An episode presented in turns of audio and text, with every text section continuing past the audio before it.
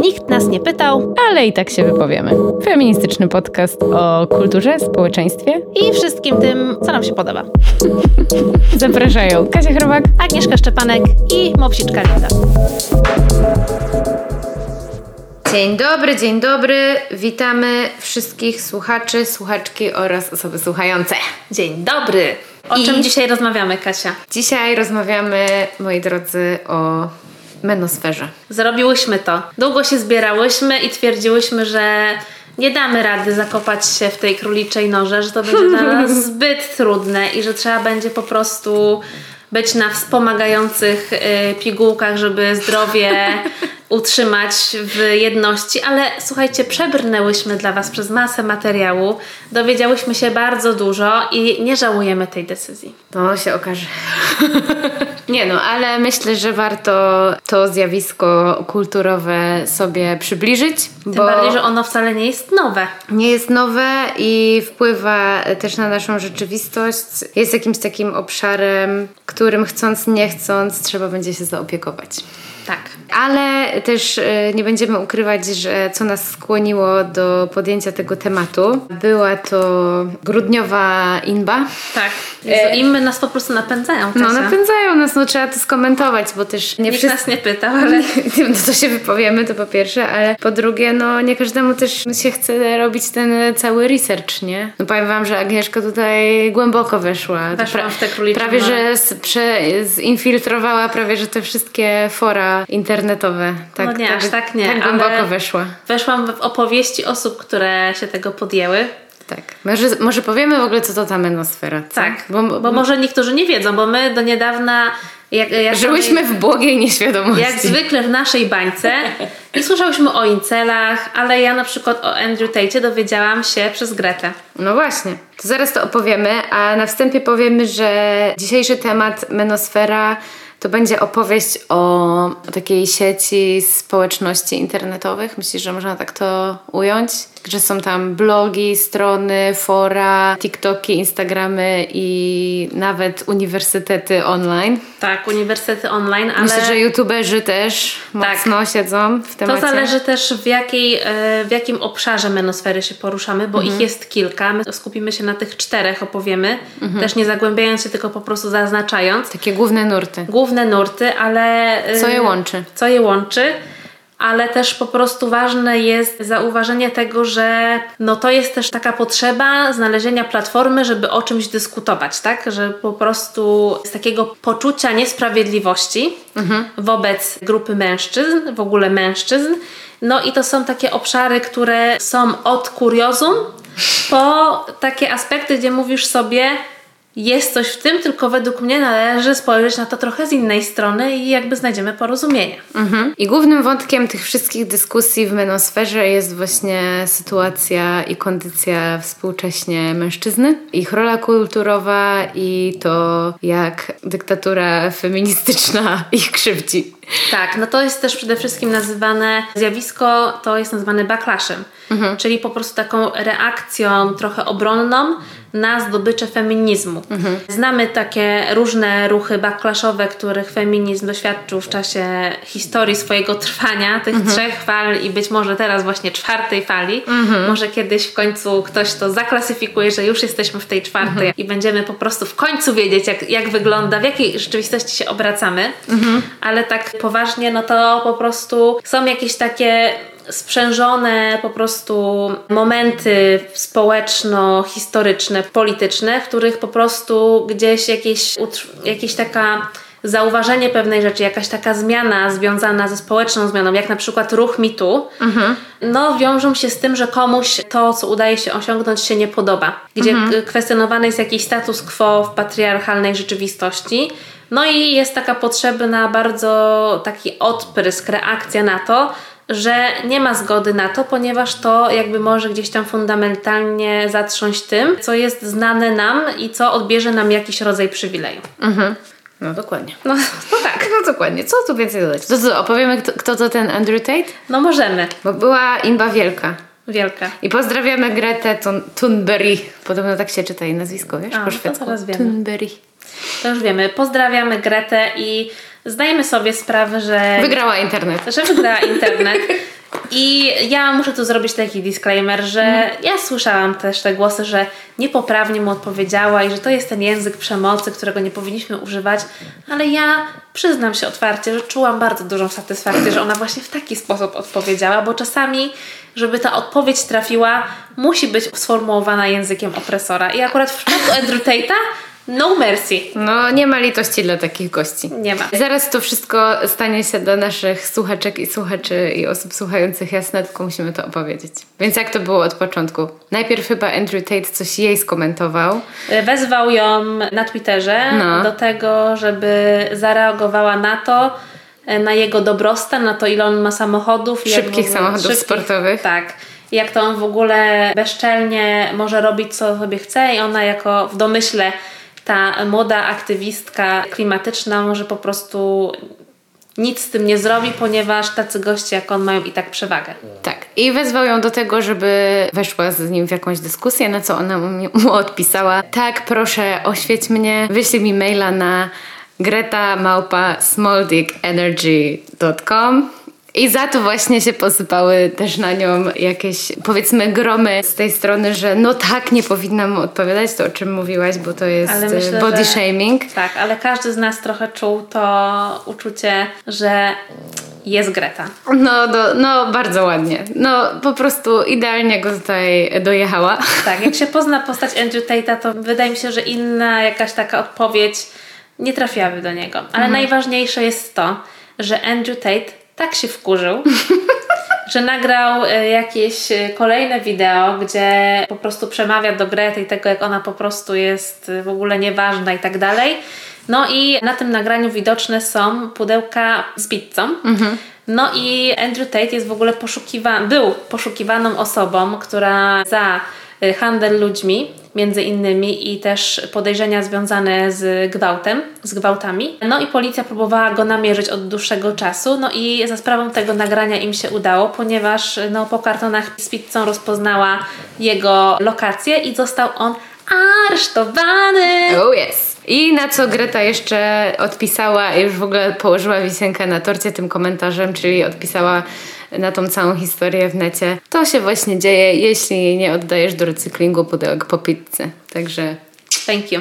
Thank you, Greta. Wygrała. Swoją drogą to chyba się potem okazało fake newsem, że po tych pudełkach po pizzy go znaleźli, bo rzeczywiście policja za nim dosyć długo kroczyła jego śladem i dyszała mu już w karki, próbowała go ująć. Natomiast na, na, na korzyść tej historii, która jest piękna, stwierdziłyśmy, że opowiemy ją e, właśnie w ten sposób. Tak.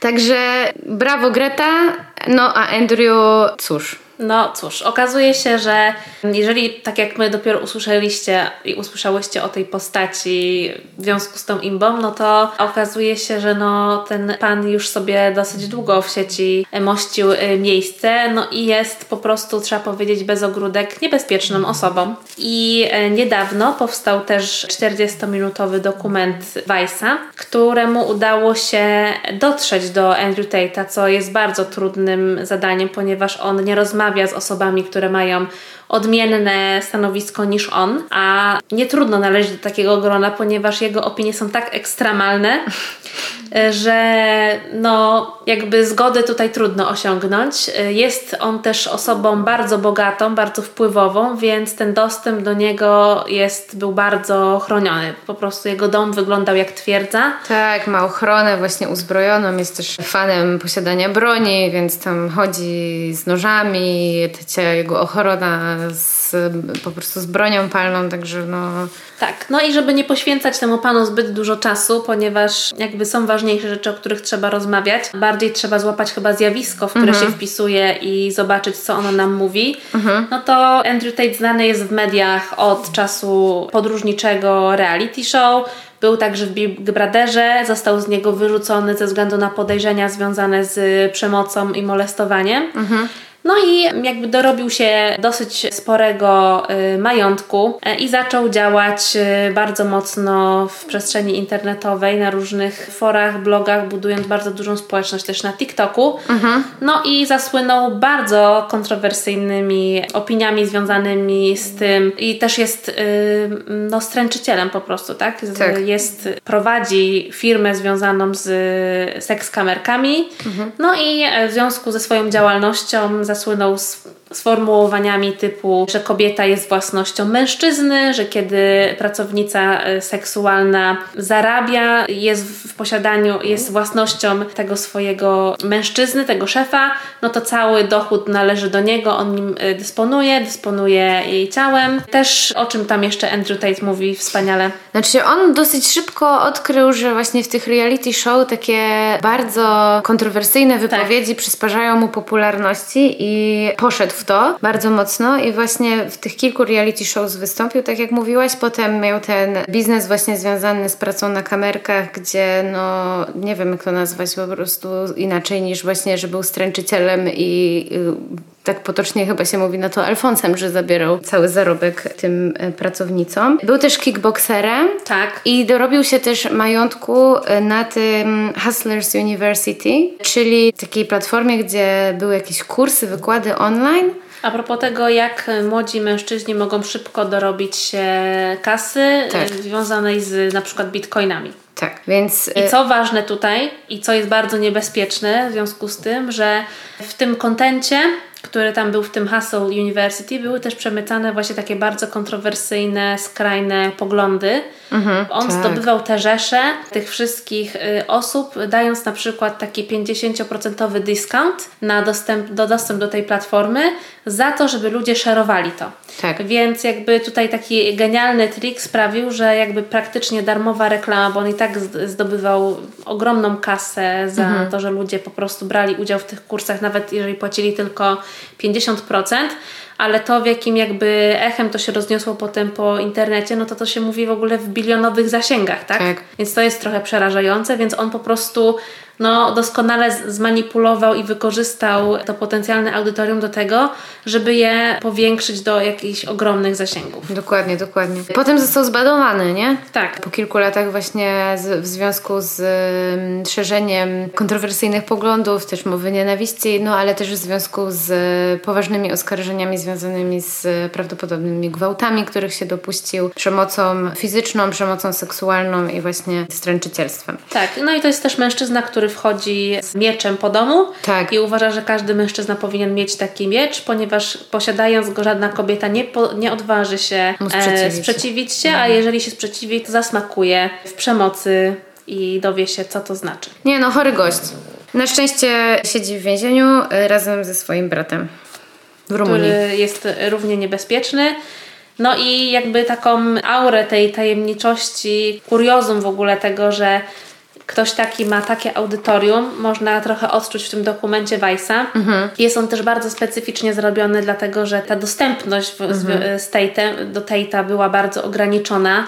Materiał jest mocno poszarpany z różnych momentów życia Tate'a, ale wydaje mi się, że jakiś daje tam ogląd związany z tym, na czym polega jego działalność i mhm. dlaczego ona jest taka niebezpieczna. Tak ale też daje nam jakiś taki pretekst, żeby zobaczyć, że jakby to jest jeden z odcieni tej menosfery, mhm. bardzo ekstremalny, bardzo radykalny, który wcale nie jest taki mały, ale w tym całym zjawisku są jeszcze inne, które zajmują się też innymi tematami mhm. i próbują jakby odpowiedzieć sobie na jakieś pytania, zaopiekować tematami, które dla mężczyzn są równie ważne mhm. i są ważne ze względu na właśnie zmiany społeczne, mhm. ale niestety te zmiany społeczne przez mężczyzn są głównie upatrywane i obwiniany jest feminizm mhm. i tam po prostu mizoginia leci na pełnej. Dokładnie. No to może właśnie opowiemy, jakie są te cztery główne grupy, które jakby skupiają wokół siebie mężczyzn w menosferze, w tej mhm. przestrzeni internetowej. To będzie dużo anglicyzmów, będziemy tłumaczyć.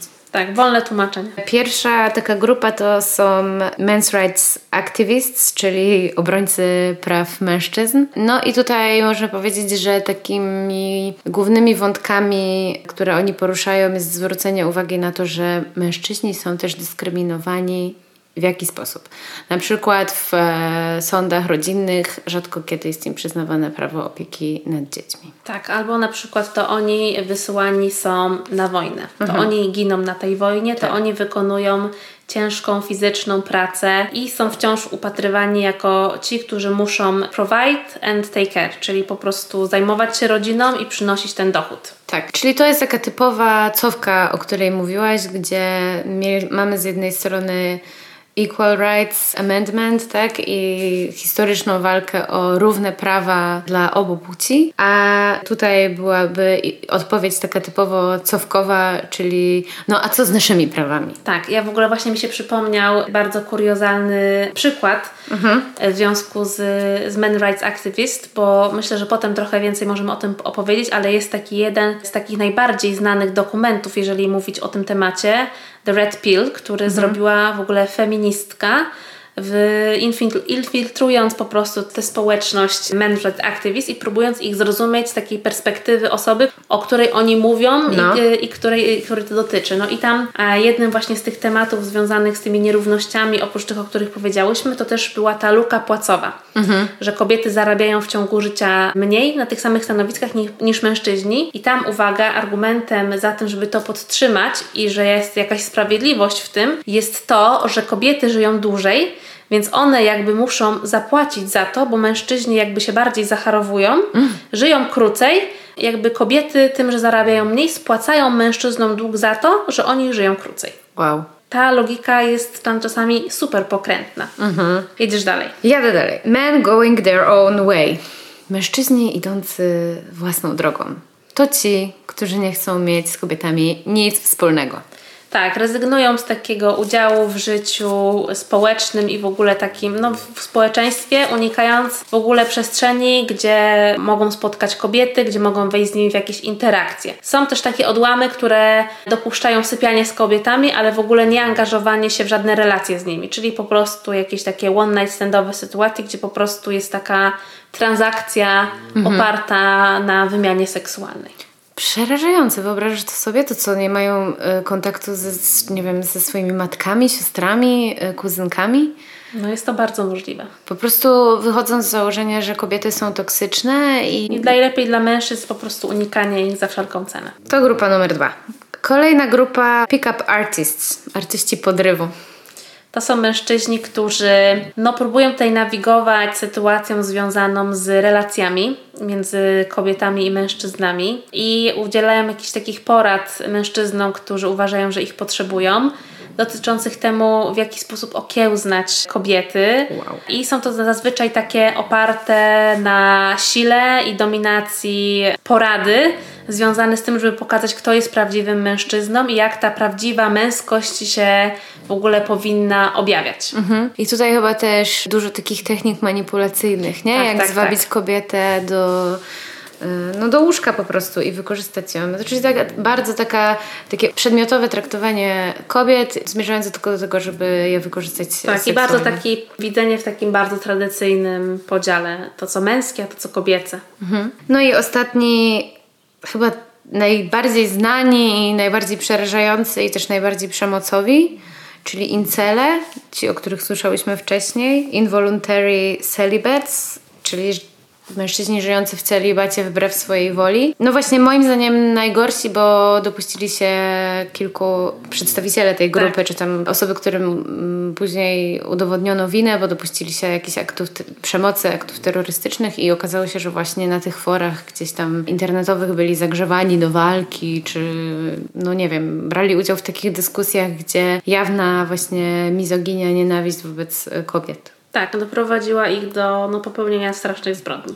Tak. I oni mają właśnie taką teorię, że ponieważ nie są atrakcyjni fizycznie i nie zarabiają dużo pieniędzy, to nie są atrakcyjni dla kobiet, dlatego nie mogą mieć partnerki, a ich zdaniem seks im się należy. Tak. Można by tak w dużym uproszczeniu przedstawić ich poglądy. Przerażające przerażające. Dlatego zgłębianie tego materiału nie było łatwe. Nie, naprawdę było ciężkie. No, ale myślę, że jest to zjawisko, którego absolutnie nie można ignorować mhm. i którym, no właśnie, ja miałam taką wątpliwość, zagłębiając się, czy czy my musimy się nim zaopiekować jako kobiety, bo to znowu nas wtrąca w taką rolę właśnie opiekuńczą, mhm. która jest taka stricte patriarchalna, że to my właśnie jesteśmy, zajmujemy się tym sektorem opiekuńczym, mhm. nie tylko w ogóle dbając o to domowe ognisko powinnyśmy, ale też opiekować się starszymi, dziećmi, w ogóle wszystkim, co jest związane z jakąś taką pracą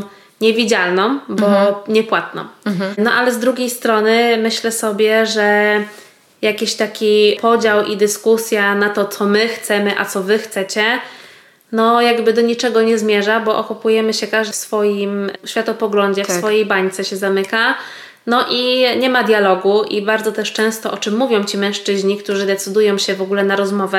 Mhm. W niektórych wywiadach, które czytałyśmy, to są osoby, które pod pseudonimem decydują się na na przykład na czat, mhm. a niektórzy, jak w tym dokumencie The Red Pill, Mhm. Pozwalają sobie na, na po prostu opowiedzenie, bo są takie też no, znane osobistości, które po prostu gdzieś tam zasłynęły w tej historii po prostu menosfery. Mówią wprost o tym, że mają wrażenie, że w ogóle dyskusja została totalnie zbanowana, mhm. że nie ma takiego poczucia przynależ- w ogóle tego, żeby powiedzieć i zostać usłyszanym, jeżeli myśli się inaczej. Mhm. I nie ma takiej przestrzeni, gdzie można by porozmawiać i zostać wysłuchanym, ale też, żeby ktoś na spokojnie komuś powiedział, dlaczego to jest, mhm. to w jaki sposób myśli może być niebezpieczne albo wcale nie zmierza w dobrym kierunku. No bo bardzo często po prostu wedle prawideł cancel culture taka, na taką rozmowę nie ma miejsca. Tak, no i o tym też mówił bohater takiego reportażu podcastowego e, Seriously, mhm. który też słuchałyśmy i Wam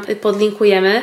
To jest w ogóle też bardzo ciekawe, bo tam bohaterem jest mężczyzna homoseksualny, który w ogóle jest członkiem menosfery i który po prostu też mm, mówi właśnie o tej potrzebie powrotu do takiego zdefiniowania sobie, czym jest ta męskość i na czym ona polega i bycia po prostu usłyszanym. I też według niego kobiety zawłaszczyły tę przestrzeń na tyle, że ten męski głos jest w ogóle nieusłyszany. Mhm. Więc no to są takie argumenty, które jakby dotychczas w niektórych takich komentarzach, które gdzieś tam przeglądając czy YouTube'a, czy internet, no to spotkałam się z tym, oni są głupi w ogóle do widzenia. I to jest cały komentarz. No ale wydaje mi się, że ta potrzeba bycia usłyszanym jak nie jest zaopiekowana, nie jest usłyszana, to rodzi się w taki bardzo skrajny, radykalny głos, który po prostu narasta z poczucia frustracji. Dokładnie i właśnie dlatego ja jednak, chociaż jest to praca dla nas znowu, ale uważam, że powinniśmy tym obszarem się zaopiekować i jeżeli my tego nie zrobimy,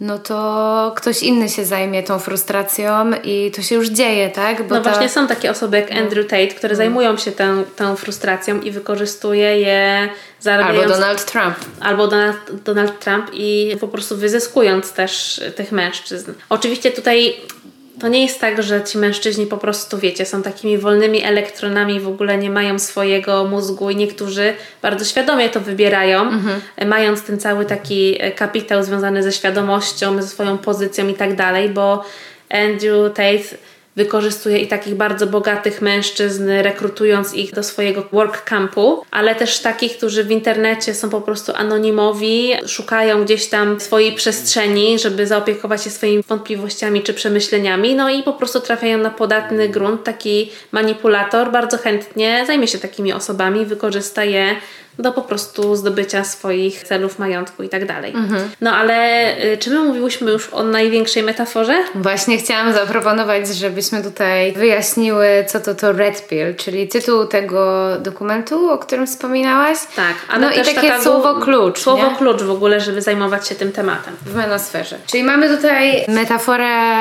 y, z Matrixa z filmu Matrix, gdzie jest ta słynna scena, gdzie jest y, Keanu Reeves i są mu oferowane dwie pigułki.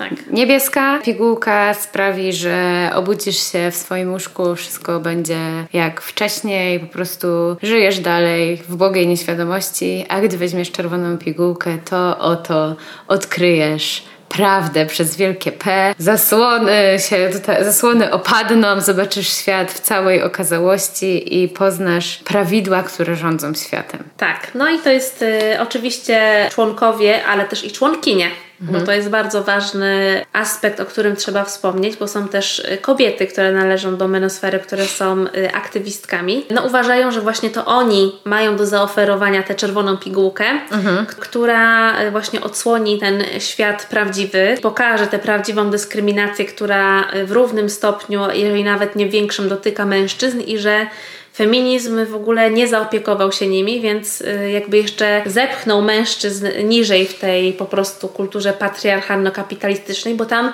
padają te słowa, takie klucze jak patriarchat czy kapitalizm, więc jakby nie ma tam zaprzeczenia związanego z patriarchatem tylko no, nie ma dobrych wniosków z tego niestety. Tak, jest to pokrętnie przedstawione i ta prawda według tych, którzy połknęli tą czerwoną pigułkę wygląda tak, że światem rządzą kobiety. Że tak, feminizm zdominował dyskurs publiczny i że już nic nie można powiedzieć, bo jest ta polityczna poprawność i osoby te reagują po prostu alergicznie na diagnozy społeczne typu, na hasła typu kultura gwałtu, na cały ruch związany z mitu. Twierdzą, że są to kolejne narzędzia, by opresjonować mężczyzn, narzędzia opresji mężczyzn, czyli uważały na przykład, że bardzo częsta jest sytuacja, gdzie oskarżenie o gwałt jest wykorzystane po to, żeby zdyskredytować mężczyznę. Gdzie statystyki mówią o czymś innym jednak. Tak, no i to jest też to, o czym mówiłyśmy w odcinku dotyczącym mitu całkiem niedawno. Mm że wciąż nie mamy takiej wrażliwości języka i w ogóle tego, takiej wiarygodności ofiary, żeby wysłuchać jej, żeby właśnie była ta wiarygodność związana, związanej z doświadczeniem, ale też w ogóle no i jakby gdzieś zauważenie tego, i zniuansowanie, że mm, takie przestępstwa seksualne bardzo trudno udowodnić, że tutaj jest y, no, potrzebna zupełnie inna praca do wykonania. Też zachowanie ofiar czy też survivor, mhm. survivors związanych z tą przemocą jest też specyficzne, no bo to, żeby w ogóle opowiedzieć o tym, co, się, co Cię spotkało, no jest związane z jakimś takim gotowością w czasie późniejszym, gdzie nie ma już tych takich dowodów ewentualnie, na przykład pobicia czy po prostu gwałtu, tak? Więc to są rzeczy no wciąż z którymi się mierzymy i myślę, że jakby ta praca jakby wciąż jest w toku. No sama historia tego Tate'a pokazuje, tak. jak długo zajęło, jak wiele lat zajęło udowodnienie mu winy, złapanie go i tak dalej, nie? Tak, no więc to są takie, takie aspekty tej menosfery, których obserwuje się rozwój, no to one bardzo działają właśnie backlashowo, bo już te takie menosferyczne ruchy były, można zaobserwować od przełomu lat 60 70 kiedy ten feminizm drugiej fali bardzo się, bardzo się rozwijał i mężczyźni gdzieś tam byli tymi sojusznikami i też jakby zauważyli, że te patriarchalne struktury dotyczą nie tylko jakby zniewolenia kobiet, ale też i mężczyzn. No i tutaj ten sławny case z wojny w Wietnamie na przykład. Mhm. No ale właśnie wtedy zaczęły się też rodzić takie ruchy, które mówiły o tym, że no mężczyźni są tłamsze, że są też tłamszeni w tym patriarchacie, tylko że nie było tego wniosku, o którym mówi Bell Hooks, która po prostu wszystkim powiedziała już dawno, ale nikt jej nie słucha i my musimy to powtarzać już w każdym odcinku podcastu, że wina jest w nazwanym systemie, który opresjonuje i kobiety, i mężczyzn, i w ogóle ludzi, ale właśnie ta wina została i akcenty zepchnięte na kobiety, które kwestionując ten patriarchat, jakby jeszcze bardziej represjonują i opresjonują mężczyzn, ponieważ całą winę za, za zło świata zrzuciły na nich. No i tutaj mamy do czynienia z bardzo ważnymi aspektami.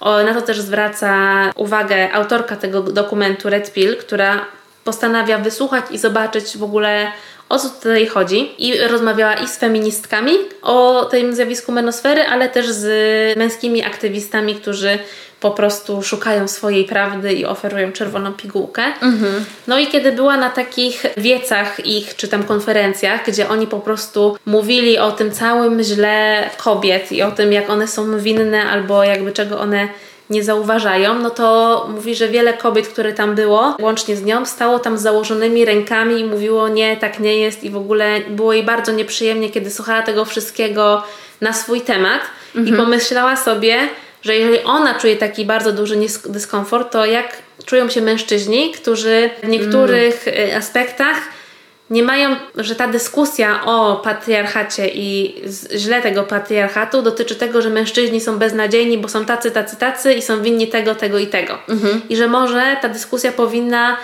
jakby nazywać to trochę w inny sposób. Mhm. Inaczej kłaść akcenty, że tak. to nie mężczyzna z imienia i nazwiska taki i taki. Chociaż czasami z imienia i nazwiska. Oczywiście. Ale nie y, słuchający tego mężczyzna, każdy jest winien złu tego świata, tylko właśnie jest wychowany w systemie, który sprawia, że dzieje się tak i tak. Tak, no i tutaj jakby no trudno się spierać z tym, że jednak system patriarchalny faworyzuje mężczyzn. Kobiety, będące w tych niektórych rolach związanych z tą opiekuńczością, czy właśnie zadbaniem o to domowe ognisko, czy też bycie tym reproduktorkami, jakby też są wtłoczone ze względu na przykład na swoją biologię pewne struktury. No i mężczyźni związani z właśnie z męskimi, z tym ruchem męskich aktywistów uważają, że kobiety, że dla nich to jest wygodna rola. Mhm. I że feministki zakwestionowały mm, i nazwały te zjawiska, oskarżając o całe złotego świata mężczyzn i spychając ich najlepiej do czeluści piekielnych,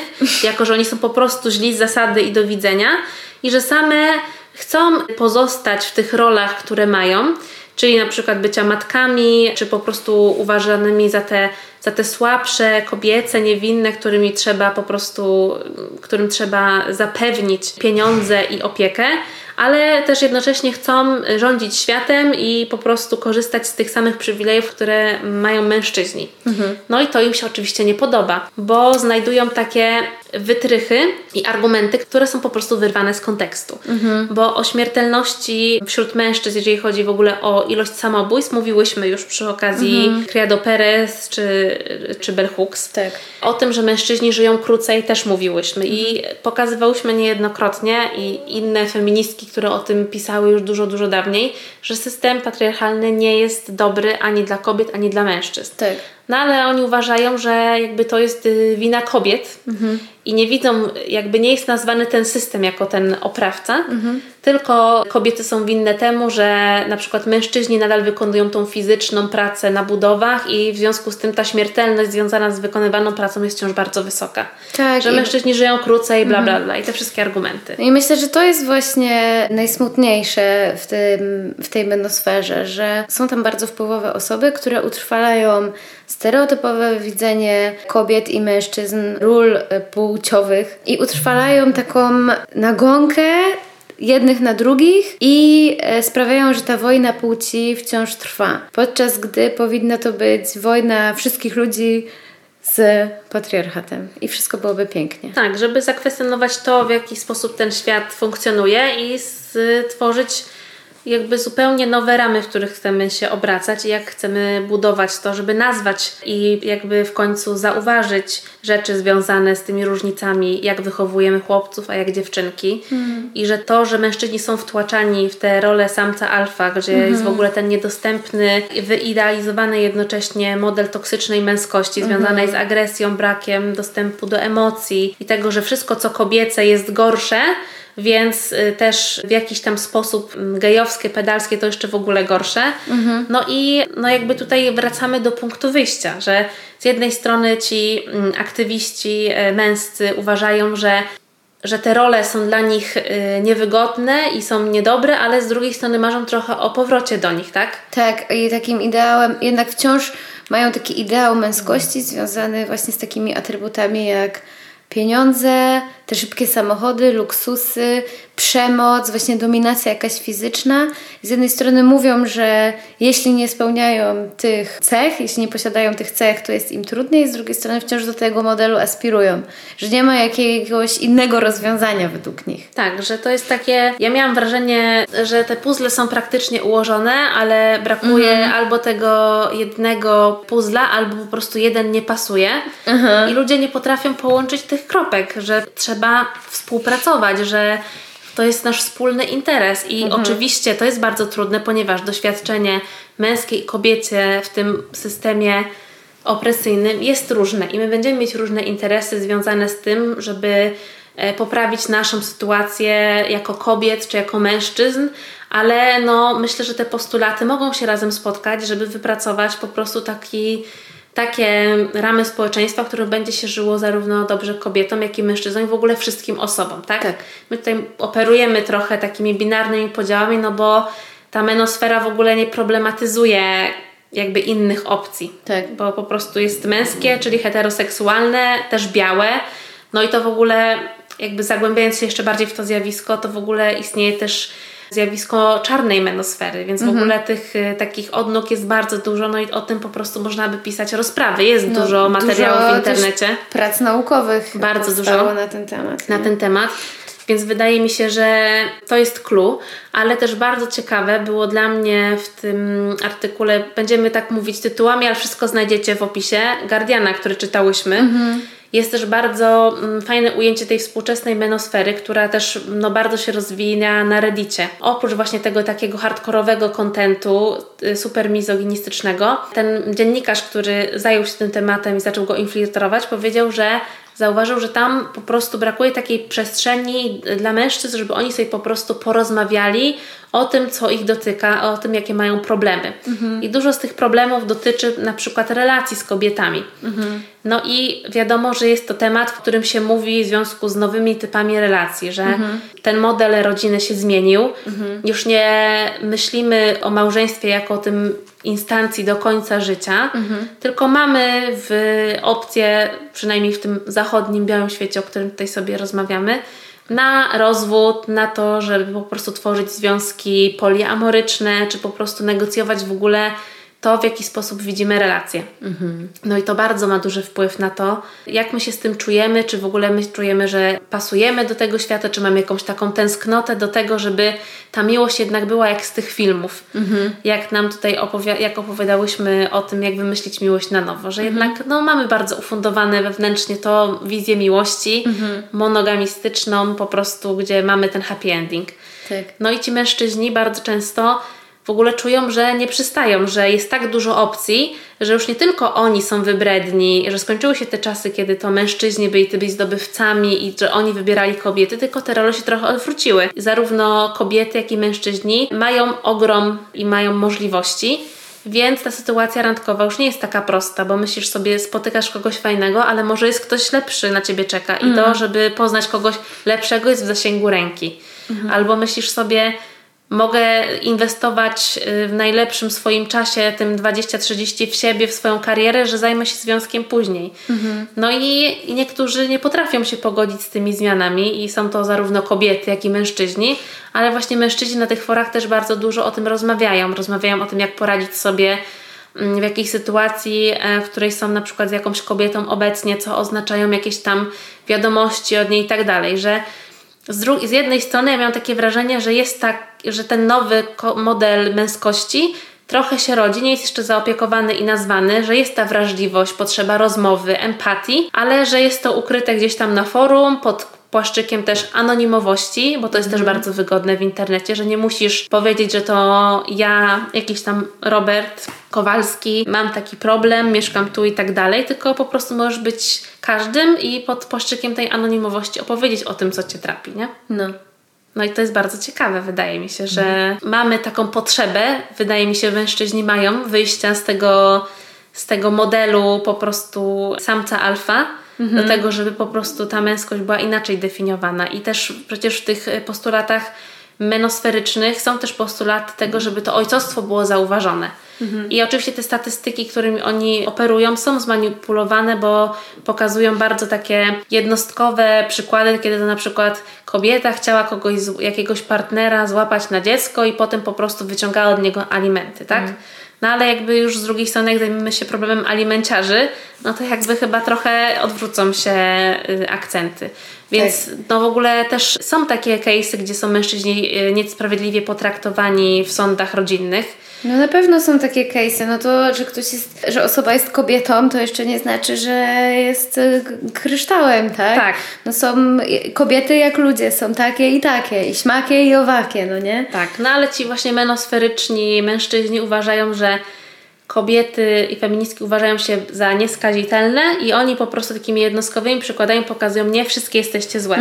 Więc w ogóle no nie ma tutaj sytuacji, w której się spotkamy. Nie ma płaszczyzny do porozumienia i to jest też niebezpieczne o tyle, że tak nastawieni chłopcy i mężczyźni nie słuchają kobiet, Tak. a kobiety nie słuchają mężczyzn, nie? Dlatego jeżeli chcemy tej zmiany rzeczywiście i tego lepszego świata bez patriarchatu, no to musimy zawrzeć szeregi i my potrzebujemy pomocy mężczyzn, a mężczyźni potrzebują naszej pomocy, żeby się porozumieć. No nie? Tak. Bo taki sfrustrowany facet właśnie raczej pójdzie na te fora i będzie sobie dolewał tej oliwy do ognia i po prostu jego frustracja będzie płonąć i jego wściekłość, jego gniew i właśnie też stąd się bierze ta przemoc, bo tam po prostu gdzieś tam na tych forach jest no czasem no wręcz jawne nawoływanie do przemocy. Raczej pójdzie tam taki sfrustrowany człowiek niż y, sięgnie po bell hooks, no nie? Tak. No i też jest to gdzieś tam zjawisko naturalne, że wolimy pocieszyć się w ramach swojej bańki i swojego poglądu, niż zakwestionować nasz sposób myślenia. Że może ja się mylę, że może powinnam to spojrzeć inaczej. I to jest wciąż takie, no niestety też jakby to, że ktoś się myli albo nie ma racji, to wciąż jest jakby urasta do takiej rangi, że popełniłeś błąd do końca życia, w ogóle kancelacja. Ostateczne że to jest. Ostatecznie w ogóle nie mogłeś się pomylić i do widzenia. Więc to też zamyka ludziom usta i też boją się zadawać czasami pytania, bo może powinien już to wiedzieć, jak można o to pytać. Są takie Tak. osoby, które w taki sposób reagują. No i to jakby nie przyczynia się do tego, że rozmawiamy, że jest jakaś komunikacja, zrozumienie, dlatego że nie każdy ma przywilej wiedzy związany z jakimś takim krytycznym oglądem, tak? Bo no też sama metafora tej czerwonej pigułki, tego, że tylko my mamy dostęp do prawdy, no jest no, totalną manipulacją i w ogóle łatwo się na to złapać, że, no, są takie, że to są takie, są też takie zarzuty właśnie wśród menosferowców, że feminizm stał się ideologią i jest niebezpieczny, że jest jak religia. Podczas gdy oni używają dokładnie tych samych narzędzi, że oferują prawdę, Tak. czyli jak każda jakaś taka religia i jest dużo takich odłamów nowej religii. No i też są, bywają fanatyczni, tak? Tak. Albo tworzą kult jakiejś osoby, jakiegoś influencera, więc to, to się rządzi podobnymi prawami. A teraz na koniec, jakie mamy remedium? Oprócz tego, że wszyscy powinni czytać Bell Hooks. No, oczywiście. No dla menosferowców to ja na pewno każdemu bym kupiła Credo Perez, żeby pokazać, że te wybiórcze statystyki, że kobiety mają lepiej, ta książka pokazuje, że jednak świat jest skrojony pod mężczyzn w zatrważającej większości. To nie oznacza, że kobiety w jakichś aspektach nie są beneficjentkami, że mają trochę lepiej niż mężczyźni tego patriarchatu, bo na przykład y, nie są wysyłane do, w domyśle na wojnę, tak? No, tak, to jest książka, która pokazuje statystyki, które no, nieubłaganie pokazują, że patriarchat krzywdzi wszystkich. Tak. Bo tam jest większość, tak jak mówisz, argumentów objawiających, ujawniających jakby mechanizmy patriarchatu w takim sensie, że w jaki sposób krzywdzą one kobiety, ale jednocześnie są tam też dane, które pokazują, że tak samo patriarchat zabija mężczyzn, więc jest tam i to, i to. Tak. I ja jedyne remedium i postulat, który mam, to, że krytyka sprowadzająca się do tego, że to są debile, No. że oni są głupi, niczego nam nie przynosi. Że ja uważam, że trzeba zadawać pytania, skąd to się bierze, Tak. dlaczego jakby oni rozmawiają w taki, a nie inny sposób i być bardzo czujnym na pewne sformułowania i też na to, w jaki sposób operują faktami. Bo jednostkowe wydarzenia nie czynią w ogóle jakby przewagi statystycznej. Tam jest też bardzo duży case w tej menosferze dotyczący przemocy domowej i tego, że mężczyźni też padają ofiarami przemocy domowej. I statystyki związane też z jakimiś aktami przemocy, czy to fizycznej, czy takich po prostu aktów, gdzie po prostu na przykład para wchodzi w jakąś interakcję przemocową, są też jakby gdzieś tam po stronie mężczyzn, jednak wciąż to kobietobójstwo, o którym mówiłyśmy, które po prostu zatacza kręgi nie tylko w zachodniocentrycznym świecie, ale też w innych y, częściach świata, no są nieubłagane, jeżeli chodzi w ogóle o pozycję, na której znajdują się w tym wszystkim kobiety. Więc no fact-checking jest tutaj w ogóle super ważny. No i też po prostu taka czujność związana z tym, że ktoś oferuje ci prawdę. Że my też nie mamy dostępu do prawdy, my też się mylimy, mamy jakby dużo wątpliwości, same nie znamy odpowiedzi na te pytania i widzimy, że jakieś tam rozwiązanie nie jest idealne, ale gdzieś się musimy spotkać w tej rozmowie. Tak. Myślę, że kolejnym takim remedium byłoby jednak bardzo. To już jest oczywiście stosowane, ale wciąż myślę, że powinno się więcej energii w to wkładać, żeby moderować dyskusje w mhm. internecie, że jawne nawoływanie do przemocy, hejt po prostu powinno być banowane bez litości. Nie ma. Tak jak został zdjęty ten Tate gdzieś tam z y, mediów społecznościowych, ale za chwilę sobie wrócił, nie? Pod innym mhm. jakimś tam, pod innym jakimś aliasem i tak został odnaleziony, nie? Mhm. Przez swoich wyznawców. Więc tutaj naprawdę trzeba uważać i być czujnym i po prostu nie ma zgody na przemoc słowną w internecie. Nie ma. No i oczywiście jesteśmy wiernymi fankami edukacji, co powraca też jak referent w naszych odcinkach, więc na pewno y, edukacja jest jakimś takim kluczem do, do rozwiązania tych problemów, nie? Żeby tak. mówić o tym, jak różne mogą być modele relacji, jak, jak wyglądają zdrowe modele relacji międzyludzkich, nie?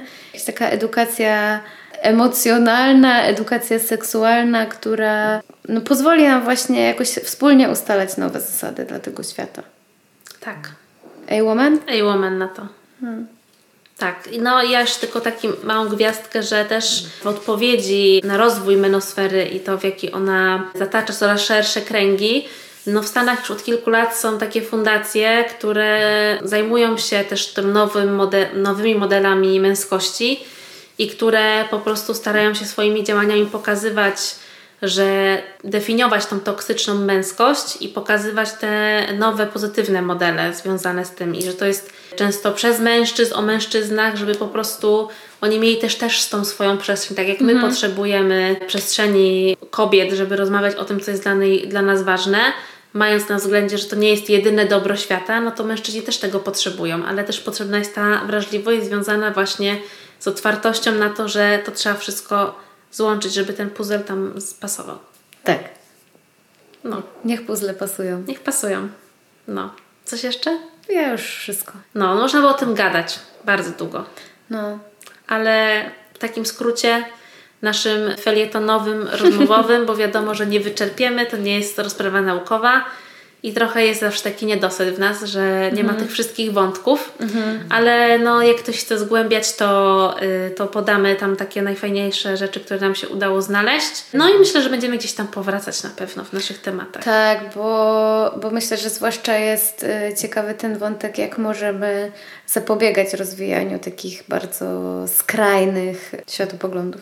Tak, no to chyba Tyle. Wiadomo, że Bell Hooks musiała się pojawić w tej rozmowie, bo to... odcinek bez Bell Hooks to w ogóle jej matronatu jest u nas chyba niemożliwy już teraz. Tak, tym bardziej, że ta książka ma wspaniały tytuł, bo e, jesteśmy gotowi na zmianę.